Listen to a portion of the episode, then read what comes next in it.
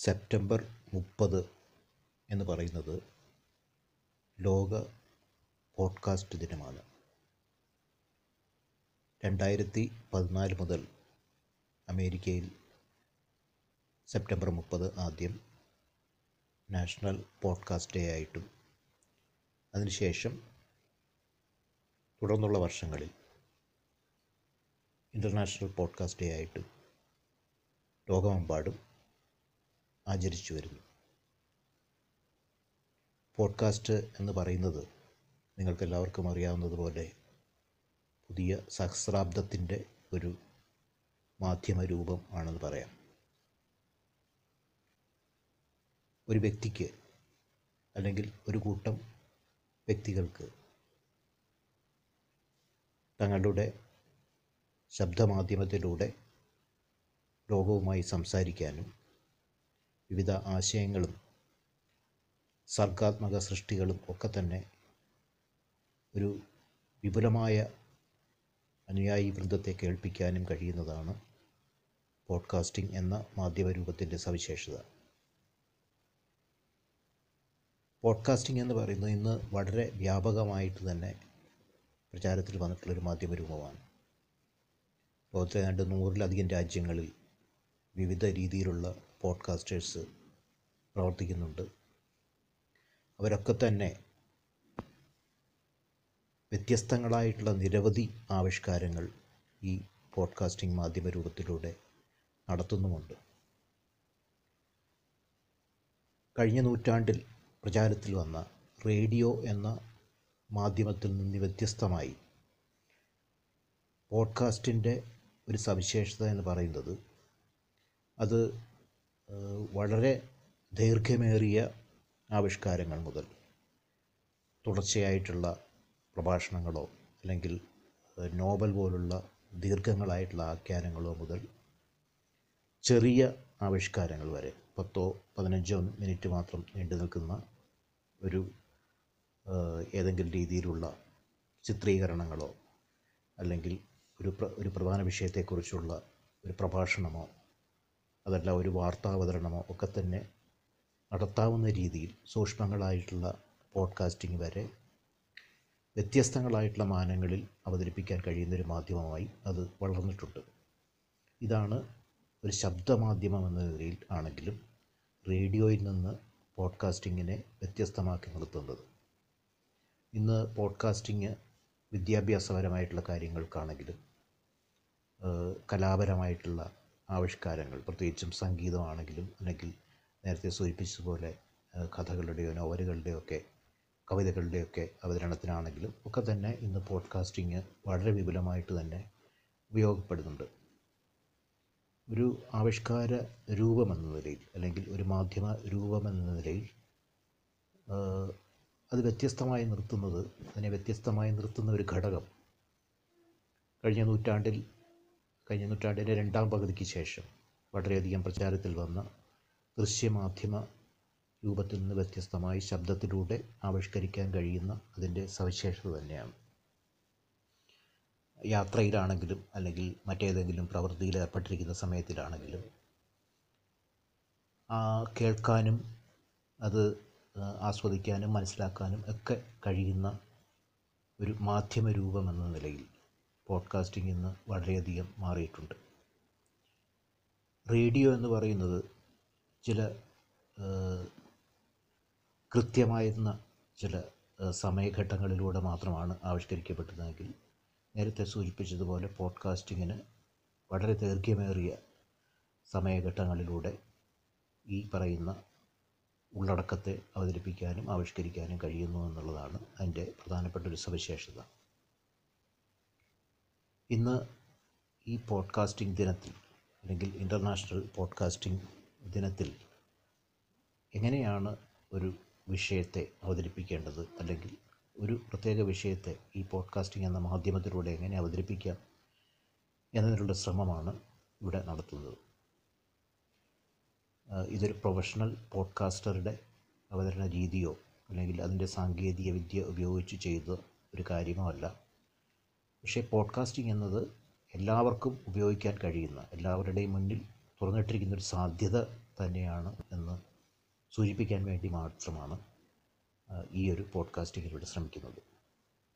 ഇന്നിവിടെ അവതരിപ്പിക്കുന്നത് ഒരു പുസ്തകത്തെക്കുറിച്ചാണ്.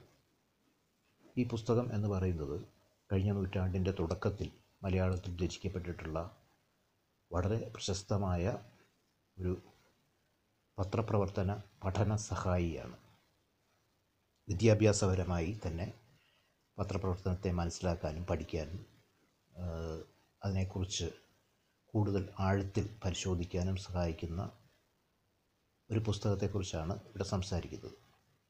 ഈ പുസ്തകം രചിച്ചിട്ടുള്ളത് മലയാള പത്രപ്രവർത്തനത്തിന്റെ പുരോഗാമികളിൽ ഏറ്റവും പ്രശസ്തനും അതേപോലെ തന്നെ ഏറ്റവും കൂടുതൽ അനുഭവങ്ങളിലൂടെ കടന്നുപോയിട്ടുള്ള ആളുമായ സ്വദേശാഭിമാനി കെ. രാമകൃഷ്ണപിള്ളയാണ്.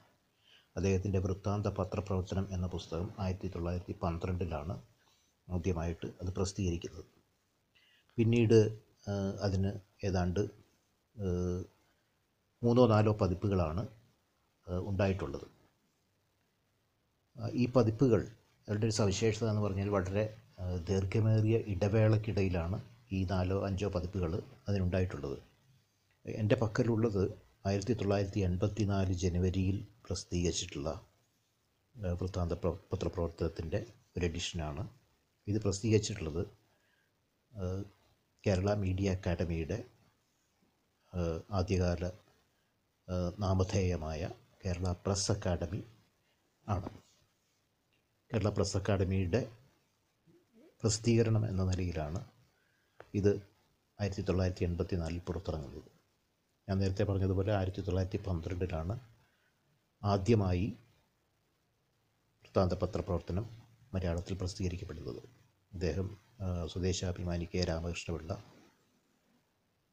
തിരുവിതാംകൂറിൽ നിന്ന് നാട് കടത്തപ്പെടുകയും അദ്ദേഹം മലബാറിൽ ജീവിക്കുകയും ചെയ്തിരുന്ന സമയത്ത് പാലക്കാട്ട് വെച്ചാണ് അദ്ദേഹം ഈ കൃതി എഴുതുന്നത്. അതിനെ തുടർന്നാണ് ഇതിന്റെ പ്രസിദ്ധീകരണം നടക്കുന്നത്. അതിനുശേഷം എന്റെ രണ്ടാം പതിപ്പ് പുറത്തിറങ്ങുന്നത് ആയിരത്തി തൊള്ളായിരത്തി ഇരുപത്തി ആറിലാണ് ആ ആ സമയമായപ്പോഴത്തേക്കും അദ്ദേഹം അന്തരിച്ചിരുന്നു. തുടർന്ന് അദ്ദേഹത്തിന്റെ പത്നിയായിട്ടുള്ള കെ. കോമതിയമ്മയാണ് ഇത് രണ്ടാം പതിപ്പിന്റെ പ്രസിദ്ധീകരണ ചുമതലയ്ക്ക് മുൻകൈ എടുത്തിട്ടുള്ളത്. മൂന്നാമത്തെ എഡിഷൻ പുറത്തിറങ്ങുന്നത് ആയിരത്തി തൊള്ളായിരത്തി അൻപത്തി ഏഴിലാണ് അതിനും ചരിത്രപരമായിട്ടുള്ളൊരു പ്രാധാന്യം ഉണ്ട്. ആയിരത്തി തൊള്ളായിരത്തി അൻപത്തി ഏഴിലാണ് സ്വദേശാഭിമാനി കെ. രാമകൃഷ്ണപിള്ളയുടെ പ്രതിമ. തിരുവനന്തപുരം നഗരത്തിൽ അനാച്ഛാദനം ചെയ്യുന്നത്. അന്നത്തെ രാഷ്ട്രപതിയായിരുന്ന ഡോക്ടർ രാജേന്ദ്ര പ്രസാദാണ് ആ പ്രതിമയുടെ അനാച്ഛാദനം നിർവഹിച്ചത്. ആ പരിപാടിയിൽ അധ്യക്ഷത വഹിച്ചത് അന്ന് മുഖ്യമന്ത്രിയായിരുന്ന ഇ. എം. എസ്. നമ്പൂതിരിപ്പാടായിരുന്നു. ഇതിനെ തുടർന്നാണ് ആയിരത്തി തൊള്ളായിരത്തി എൺപത്തി നാലിൽ ഏതാണ്ട് പത്ത് മുപ്പത് വർഷത്തിന് ശേഷം അതിന്റെ നാലാമത്തെ പതിപ്പ് കേരള പ്രസ് അക്കാഡമി പ്രസിദ്ധീകരിക്കുന്നത്. ഈ പ്രസിദ്ധീകരണത്തിന് ഒരു പ്രത്യേകത എന്താണെന്ന് പറഞ്ഞു കഴിഞ്ഞാൽ കേരള പ്രസ് അക്കാഡമി പുസ്തക പ്രസാധനത്തിലേക്ക് കടന്നതിന് ശേഷം അതിന്റെ തുടക്കം എന്ന നിലയിൽ പ്രസിദ്ധീകരിക്കുന്ന ആദ്യത്തെ കൃതിയാണ് വൃത്താന്ത പത്രപ്രവർത്തനം അതിനെക്കുറിച്ച് ഒരു കുറിപ്പ് അന്നത്തെ പ്രസ് അക്കാഡമി ചെയർമാനായിരുന്ന ടി കെ ജി നായർ ആ പുസ്തകത്തിന്റെ മുഖവരിയായി എഴുതിയിട്ടുണ്ട്. അദ്ദേഹം അതിൽ വ്യക്തമായി പറയുന്നൊരു കാര്യം കേരള പ്രസ് അക്കാദമി പ്രസിദ്ധീകരണ മേഖലയിലേക്ക് ശ്രദ്ധ തിരിച്ചപ്പോൾ ആദ്യം പുറത്തിറക്കുന്നത് വൃത്താന്ത പത്രപ്രവർത്തനത്തിന്റെ പുതിയ പതിപ്പാവണമെന്ന് തീരുമാനിച്ചത് പി ഗോവിന്ദപിള്ള ചെയർമാനായിരുന്നപ്പോഴാണ്. അന്ന് അക്കാദമി അംഗമായിരുന്ന Mathrubhumi Thiruvananthapuram news editor T Venugopal അതിന്റെ ചുമതല ഏറ്റെടുത്തു.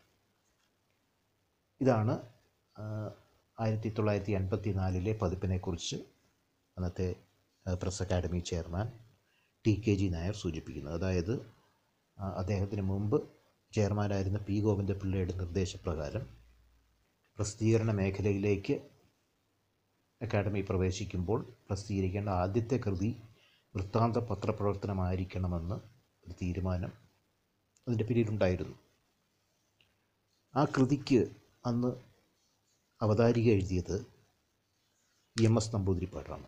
ഞാൻ നേരത്തെ സൂചിപ്പിക്കേണ്ടായിരുന്നു ആയിരത്തി തൊള്ളായിരത്തി എൺപത്തി ഏഴിൽ സ്വദേശാഭിമാനിയുടെ പ്രതിമ തിരുവനന്തപുരത്ത് സ്ഥാപിച്ച സമയത്ത് അധ്യക്ഷത വഹിച്ച അന്നത്തെ മുഖ്യമന്ത്രി ഇ എം എസ് ആണ് ഈ നാലാം പതിപ്പിന് അവതാരിക എഴുതിയിട്ടുള്ളത്. ആയിരത്തി തൊള്ളായിരത്തി എൺപത്തി ഒന്നിലാണ് അവതാരിക അദ്ദേഹം എഴുതുന്നത്. അതായത് ഈ ഈ എൺപത്തി നാലിലാണ് ഈ കൃതി പുറത്തു വരുന്നതെങ്കിലും ആയിരത്തി തൊള്ളായിരത്തി എൺപത്തി ഒന്നിൽ തന്നെ അതിന്റെ പ്രസിദ്ധീകരണ സംരംഭങ്ങൾ ആരംഭിച്ചിരുന്നു എന്നുള്ളത് വ്യക്തമാണ്. കാരണം അതിന്റെ ഭാഗമായിട്ടാണ് ഇ എം എസ് അവതാരിക എഴുതുന്നത്. അതിൽ അദ്ദേഹം പറയുന്നുണ്ട് ഈ ജൂലൈ ഇരുപത്തി മൂന്ന് ഇരുപത്തിനാല് തീയതികളിൽ അതായത് ആയിരത്തി തൊള്ളായിരത്തി എൺപത്തി ഒന്ന് ജൂലൈ ഇരുപത്തി മൂന്ന് ഇരുപത്തിനാല് തീയതികളിൽ കേരള പ്രസ് അക്കാഡമിയുടെ ആഭിമുഖ്യത്തിൽ എറണാകുളത്ത് വെച്ച് പത്രഭാഷയെക്കുറിച്ചൊരു സെമിനാർ നടത്തുകയുണ്ടായി. അതിനുള്ള ആമുഖ പ്രബന്ധത്തിൽ സ്വദേശാഭിമാനി രാമകൃഷ്ണപിള്ള എഴുതിയ വൃത്താന്ത പത്രപ്രവർത്തനം എന്ന ഗ്രന്ഥം ഞാൻ പരാമർശിച്ചിരുന്നു. ഏഴ് പതിറ്റാണ്ടുകൾക്ക് മുമ്പ് പിള്ളയുടെ പത്രാധിപത്യത്തിൽ പുറത്തു വന്നിരുന്ന സ്വദേശാഭിമാനി പത്രത്തെയും വൃത്താന്ത പത്രപ്രവർത്തനത്തെയും കുറിച്ച് അതിൽ ഞാൻ പരാമർശിച്ചിരുന്നു. അപ്പോൾ ഈ ഒരു ഒരു ഒരു കാര്യത്തിൽ നിന്നാണ് അദ്ദേഹം ആരംഭിക്കുന്നത്. അതായത് ഈ ഒരു ഈ ഒരു പുസ്തകത്തിന്റെ പ്രസിദ്ധീകരണം നേരത്തെ സൂചിപ്പിച്ചതുപോലെ പി. ഗോവിന്ദപിള്ള ചെയർമാനായിരുന്ന സമയത്ത് ആരംഭിച്ചിരുന്നതിന് അനുബന്ധമായിട്ട് ഇ എം എസ് എഴുതിയൊരു കാര്യം പ്രസ് അക്കാഡമിയുടെ തന്നെ മുൻകൈയിൽ എറണാകുളത്ത് വെച്ച് നടന്ന പത്രഭാഷയെക്കുറിച്ചുള്ള സെമിനാറിൽ തന്നെ അദ്ദേഹം ഈ കൃതിയുടെ പ്രസക്തിയെക്കുറിച്ച് സംസാരിച്ചിരുന്നു എന്നുള്ളതാണ്. അപ്പോൾ നമുക്കറിയാം ഈ നാല് പതിപ്പുകൾ ആദ്യത്തെ ആയിരത്തി തൊള്ളായിരത്തി പന്ത്രണ്ടിൽ സ്വദേശാഭിമാനി ജീവിച്ചിരുന്ന സമയത്ത് പ്രസിദ്ധീകരിച്ച ആദ്യ പതിപ്പ് അദ്ദേഹം അന്തരിച്ചതിന് ശേഷം പ്രസിദ്ധീകരിച്ച രണ്ടാമത്തെ എഡിഷൻ ആയിരത്തി തൊള്ളായിരത്തി ഇരുപത്തി ആറിൽ അദ്ദേഹത്തിന്റെ പ്രതിമ സ്ഥാപിക്കപ്പെടുന്നതുമായി അനുബന്ധ ആയിട്ട് ബന്ധപ്പെട്ട് അന്ന് ആയിരത്തി തൊള്ളായിരത്തി അമ്പത്തി ഏഴിൽ മൂന്നാമത്തെ എഡിഷൻ അത് ആ എഡിഷൻ പ്രസിദ്ധീകരിക്കുന്നത് സാഹിത്യ പ്രവർത്തക സഹകരണ സംഘമാണ്. അതിനെക്കുറിച്ച് മൂന്നാമത്തെ പതിപ്പിൽ എന്റെ മുഖവരിയായിട്ട് അന്നത്തെ സാഹിത്യ പ്രവർത്തക സഹകരണ സംഘത്തിന്റെ നേതൃത്വത്തിൽ നേതൃത്വം വഹിച്ചിരുന്ന ഡി സി കിഴക്കേമുറിയാണ് അതിനെക്കുറിച്ച് ആ ഒരു പതിപ്പിൽ അതിന്റെ മുഖവര എഴുതിയിട്ടുള്ളത്. അപ്പോൾ അതിനും അദ്ദേഹം കൃത്യമായി തന്നെ പറയുന്നുണ്ട്. ഈ പറയുന്ന രീതിയിൽ ആയിരത്തി തൊള്ളായിരത്തി അമ്പത്തി ഏഴിൽ പ്രതിമാ സ്ഥാപനവുമായി ബന്ധപ്പെട്ടുകൊണ്ട് തന്നെയാണ് ഈ പുസ്തകം പ്രസിദ്ധീകരിക്കുന്നതെന്നും അതാണ് അതിന്റെ ചരിത്ര പ്രസക്തി എന്നും ഡി സി കിഴക്കേമുറി കൃത്യമായി പറയുന്നുണ്ട്. ഇതേപോലെ തന്നെ ഈ ഈ പുസ്തകത്തിന്റെ മറ്റൊരു പ്രധാന സവിശേഷത എന്ന് പറയുന്നത് ഇതിന്റെ ആദ്യ പതിപ്പിനെക്കുറിച്ച് ഞാൻ നേരത്തെ സൂചിപ്പിക്കുകയുണ്ടായി. ആയിരത്തി തൊള്ളായിരത്തി പന്ത്രണ്ടിലെ ആദ്യ പതിപ്പ്. ആദ്യ പതിപ്പിന് അവതാരിക എഴുതിയിട്ടുള്ളത് മലയാളത്തിലെ പ്രശസ്തനായിട്ടുള്ള പത്രപ്രവർത്തകൻ ആദ്യകാല പത്രപ്രവർത്തകരിൽ വളരെ ഔന്നത്യം വഹിക്കുന്ന ശ്രീ സി കുഞ്ഞിരാമ മേനോൻ അവർകളാണ്. അദ്ദേഹം കേരള പത്രികയുടെ അന്നത്തെ പത്രാധിപരായിരുന്നു. അദ്ദേഹമാണ് അതിന്റെ അവതാരിക ഒന്നാം പതിപ്പിനായിട്ട് എഴുതിയിട്ടുള്ളത്. ആ അവതാരികയുടെ സവിശേഷത അത് വളരെ വ്യത്യസ്തമായിട്ട് തന്നെ നമ്മൾ പരിശോധിക്കേണ്ട ഒരു കാര്യമാണ്. അത് തൽക്കാലം ഞാൻ അതിനെക്കുറിച്ച് ഇവിടെ പറയുന്നില്ല. അത് മാത്രമല്ല വളരെ രസകരമായിട്ടുള്ള നിരവധി കുറിപ്പുകൾ ഈ പുസ്തകവുമായിട്ട് ബന്ധപ്പെട്ട് ഉണ്ട്. നേരത്തെ സൂചിപ്പിച്ചതുപോലെ ഇ എം എസിന്റെ അവതാരികയെക്കുറിച്ച് പറഞ്ഞു പറഞ്ഞു. നാലാം പതിപ്പിന് എഴുതിയിട്ടുള്ള എം എസിന്റെ അവതാരിക. ഇതേപോലെ തന്നെ ടി വേണുഗോപാൽ ഇതിന് മുഖവരയായിട്ട് എഴുതിയിട്ടുള്ള ഒരു ഒരു കുറിപ്പ്. അത് വളരെ പ്രസക്തമാണ്. അതേപോലെ തന്നെ ഡി സി കിഴക്കേമുറിയുടെ മൂന്നാം പതിപ്പിന്റെ കുറിപ്പായി ചേർത്തിട്ടുള്ള മുഖവരയായി ചേർത്തിട്ടുള്ള ഡി സി കിഴക്കേമുറിയുടെ കുറിപ്പിനെ കുറിച്ച് ഞാൻ പറയുകയുണ്ടായി. ഇതോടൊപ്പം തന്നെ മലേ മലേ മലേഷ്യ മലയാളികളുടെ വക ഒരു മുഖവുര. അത് ആയിരത്തി തൊള്ളായിരത്തി പന്ത്രണ്ടിലെ ആദ്യ പതിപ്പിൽ തന്നെ സൂചിപ്പിച്ചിട്ടുണ്ടായിരുന്നു. അത് മലേഷ്യ മലയാളികൾക്ക് വേണ്ടി എസ്. ശങ്കരക്കുറുപ്പ് അദ്ദേഹമാണ് അതിന്റെ ഒരു മുഖവരിയായിട്ട് എഴുതിയിരിക്കുന്നത്. അപ്പോൾ ഇതെല്ലാം തന്നെ ഈ കൃതിയിൽ ചേർത്തിട്ടുണ്ട്. ഈ ആയിരത്തി തൊള്ളായിരത്തി എൺപത്തി നാലിൽ അന്നത്തെ പ്രസ് അക്കാദമി പ്രസിദ്ധീകരിച്ച കൃതിയിൽ ഇതൊക്കെ തന്നെ കൃത്യമായി ചേർത്തിട്ടുണ്ട്. അപ്പോൾ ചരിത്രപരമായി വളരെയധികം പ്രാധാന്യമുള്ള ഒരു പുസ്തകമാണ് ഈ ആയിരത്തി തൊള്ളായിരത്തി എൺപത്തി നാലിലെ പതിപ്പ്. വൃത്താന്ത പത്രപ്രവർത്തനം എന്ന ഈ പുസ്തകം ഇന്നും മലയാളത്തിൽ പത്രപ്രവർത്തന വിദ്യാർത്ഥികൾക്ക് പത്രപ്രവർത്തനത്തെക്കുറിച്ച് പഠിക്കുന്നവർക്ക് പത്രപ്രവർത്തനം പരിശീലിക്കുന്നവർക്ക് ഒക്കെ വളരെയധികം സഹായകരമായ ഒരു കൃതിയാണെന്നുള്ള കാര്യത്തിൽ യാതൊരു സംശയവുമില്ല. ഒന്ന് അത് അത് വളരെയധികം വളരെ ചിട്ടയായിട്ട് തന്നെ പഠിച്ച് കാര്യങ്ങൾ വളരെ ചിട്ടയായി തന്നെ അക്കാഡമിക്കായിട്ട് തന്നെയുള്ള താല്പര്യത്തോടു കൂടി പഠിച്ച് എഴുതിയിട്ടുള്ള കൃതിയാണ്. നമുക്കറിയാം പലപ്പോഴും പത്രപ്രവർത്തകർക്ക് പറ്റുന്ന ഒരു പ്രശ്നമുണ്ട്. അവരുടെ അവരെഴുതുന്ന കൃതികളിൽ എപ്പോഴും ഈ പത്രപ്രവർത്തന ഭാഷയുടെ ഒരു അല്ലെങ്കിൽ അതിന്റെതായിട്ടുള്ള ശൈലിയുടെ സ്വാധീനം നമുക്ക് കാണാൻ കഴിയും.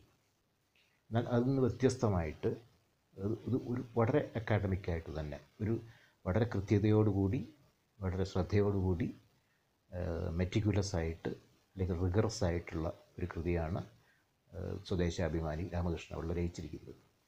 അദ്ദേഹത്തിന്റെ അക്കാഡമിക് ഇൻട്രസ്റ്റ് അദ്ദേഹത്തിന്റെ അക്കാഡമികമായിട്ടുള്ള താല്പര്യം വളരെയധികം കൃത്യമായി തന്നെ ഈ കൃതിയുടെ രചനയിൽ കാണാം. നമുക്കറിയാം ഏതെങ്കിലും ഒരു ഇന്ത്യൻ ഭാഷകളിൽ കാൾ മാർക്സിന്റെ ജീവചരിത്രം ആദ്യമായി എഴുതിയിട്ടുള്ള ആളും സ്വദേശാഭിമാനി തന്നെയായിരുന്നു. ഇന്നും നമുക്ക് വായിച്ച് പ്രത്യേകിച്ച് മാർക്സിനെ കുറിച്ചുള്ള അദ്ദേഹത്തിന്റെ കൃതികളെക്കുറിച്ചാണെങ്കിലും അദ്ദേഹത്തിന്റെ ദർശനത്തെക്കുറിച്ചാണെങ്കിലും മനസ്സിലാക്കാനായിട്ട് ഏറ്റവും സമഗ്രമായിട്ടുള്ള ഒരു പഠനം തന്നെയാണ് അദ്ദേഹത്തിന്റെ ജീവചരിത്രം. മാർക്സിനെ കുറിച്ചുള്ള സ്വദേശാഭിമാനിയുടെ ജീവചരിത്രം. അതേപോലെ തന്നെ വളരെ കൃത്യതയോടുകൂടി പത്രപ്രവർത്തനത്തെക്കുറിച്ച് ദൈനംദിന പത്രപ്രവർത്തനത്തെക്കുറിച്ച് മനസ്സിലാക്കാനായിട്ട് സഹായിക്കുന്ന ഒരു കൃതിയാണ് വൃത്താന്ത പത്രപ്രവർത്തനം. വളരെ ലളിതമായിട്ടുള്ള ഭാഷയിലാണ് അദ്ദേഹം ഈ കൃതി രചിച്ചിരിക്കുന്നത്. അതേപോലെ തന്നെ ഞാൻ നേരത്തെ സൂചിപ്പിച്ചതുപോലെ ചെങ്കുളത്ത് കുഞ്ഞിരാമമേനോൻ അതിൽ അതിന് എഴുതിയിട്ടുള്ള അവതാരികയിൽ അത് കൃത്യമായി തന്നെ പറയുന്നുണ്ട്. അവതാരികയും വളരെ ലളിതമായിട്ട് വളരെ സുവ്യക്തമായ ഒരു ഭാഷയിൽ എഴുതിയിട്ടുള്ള ഒരു അവതാരികയാണ്. ഈ കൃതി തീർച്ചയായിട്ടും വിദ്യാർത്ഥികൾ പത്രപ്രവർത്തന വിദ്യാർത്ഥികൾ നിർബന്ധമായും വായിച്ചിരിക്കേണ്ട ഒന്നാണെന്നുള്ള കാര്യത്തിൽ സംശയമൊന്നുമില്ല.